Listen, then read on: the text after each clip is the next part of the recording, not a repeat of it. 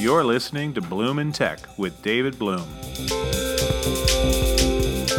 podcast is sponsored by Fabric Media in Venice, California.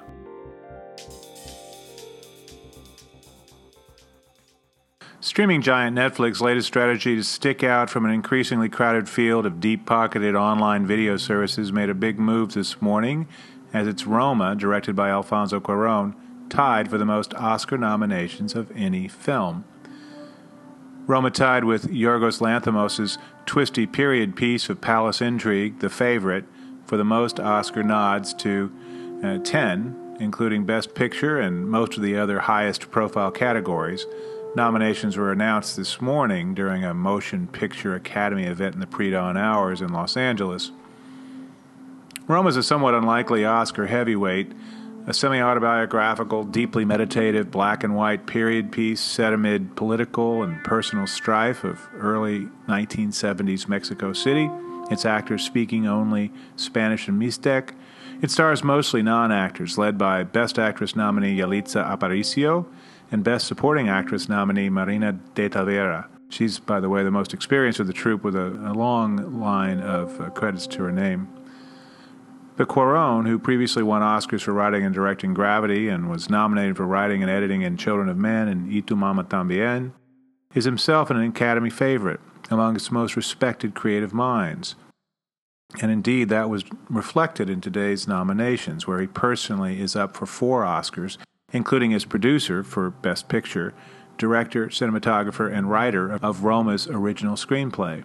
Roma's also a favorite to win Best Foreign Language Film, though Pavel Pawlikowski's Cold War from Poland has received a great deal of regard as well. Notably, Pawlikowski, like Cuarón, is also one of 5 nominees for Best Director.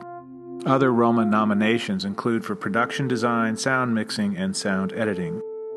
Netflix has been investing in awards-worthy projects for years. It began with big Emmy campaigns for original episodic series such as House of Cards, which in 2013 picked up its first 3 Emmys, including David Fincher's directing win. More recently, both Amazon and Netflix have been buying up indie movies at the Sundance Film Festival and other major markets, further beefing up their original programming offerings with prestige projects.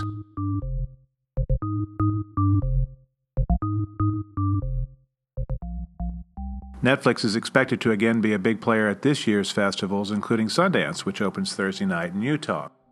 This past year, Netflix ratcheted up its approach to feature-length movies, going for high-profile films from high-profile filmmakers as it tries to differentiate itself from current and imminent competitors, including major media companies such as WarnerMedia, NBCUniversal, and Disney.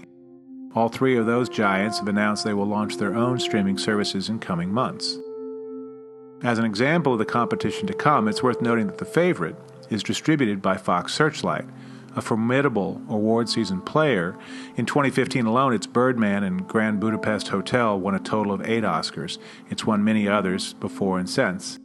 Soon, all that Oscar DNA will become part of Disney, which is buying up most of 21st Century Fox, including Searchlight. Disney's also taking back all the movies and shows it previously had sold to Netflix for its own service, including the $2 billion grossing Avengers Infinity War and Best Picture nominee Black Panther, which grossed over $1.2 billion theatrically.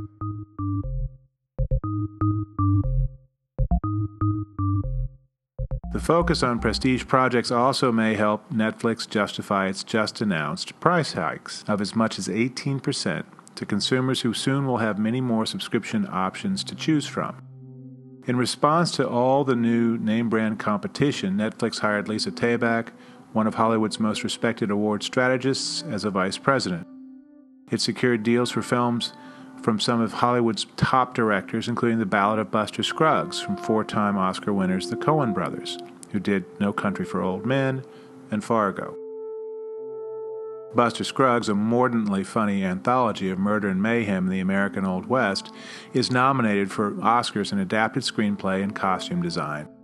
Both Roma and Buster Scruggs were given short theatrical-only releases ahead of their Netflix debuts, a limited but significant departure from the usual Netflix policy of releasing its films online and in theaters on the same day.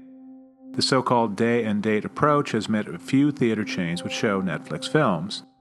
Netflix also spent heavily on TV and other advertising for Roma and Buster Scruggs.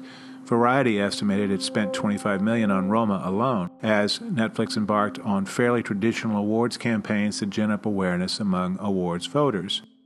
Netflix even opened Roma in Mexico and some other overseas markets before bringing the films online to its customers in 192 countries. Regardless of its streaming distributor, Roma's Best Picture nomination is unusual for any foreign language film. It's only the 11th time a foreign language film has been nominated for the top award in Oscar's entire 91-year existence. No foreign language film has yet won Best Picture, though arguably the 2011 silent film homage, The Artist, starring French actors Jean Dujardin and Bérénice Bejo, and directed by the Lithuanian-French Michel Hazanavicius, would have been a foreign language nominee had it actually contained speaking parts. Among all the streaming giants, Amazon's Manchester by the Sea won 2 Oscars in 2017, including Best Supporting Actor for Casey Affleck. Last year, Netflix's Icarus won Best Feature Documentary. Hulu's The Handmaid's Tale has won 11 Emmys the past 2 years, including 2017's Best Drama Statue, a first for the streamers.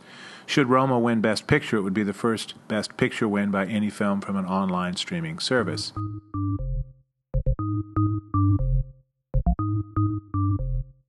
Also singled out this year for special awards season handling was Susan Bier's Bird Box, a horror story whose prominent cast includes Oscar winner Sandra Bullock. Bier, who directed one Oscar-winning foreign language film, In a Better World, and another nominee, and also won an Emmy for directing the limited-run series The Night Manager, won't be taking home any Oscar gold this year, but she'll have something perhaps equally golden from Bird Box. As part of its quarterly earnings announcement last week, Netflix said Bird Box had already been watched by 80 million of its 139 million subscribers, an all-time record.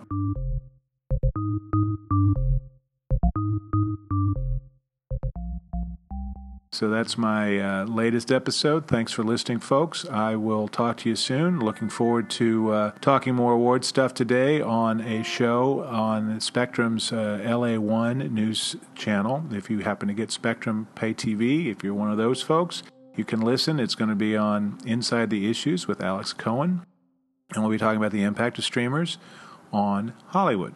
Anyway, talk to you soon. Take care, and this is David Bloom for Bloom in Tech. Over and out.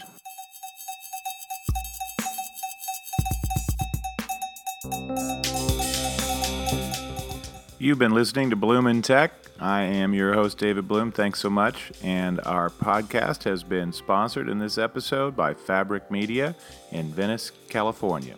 Take care, everyone.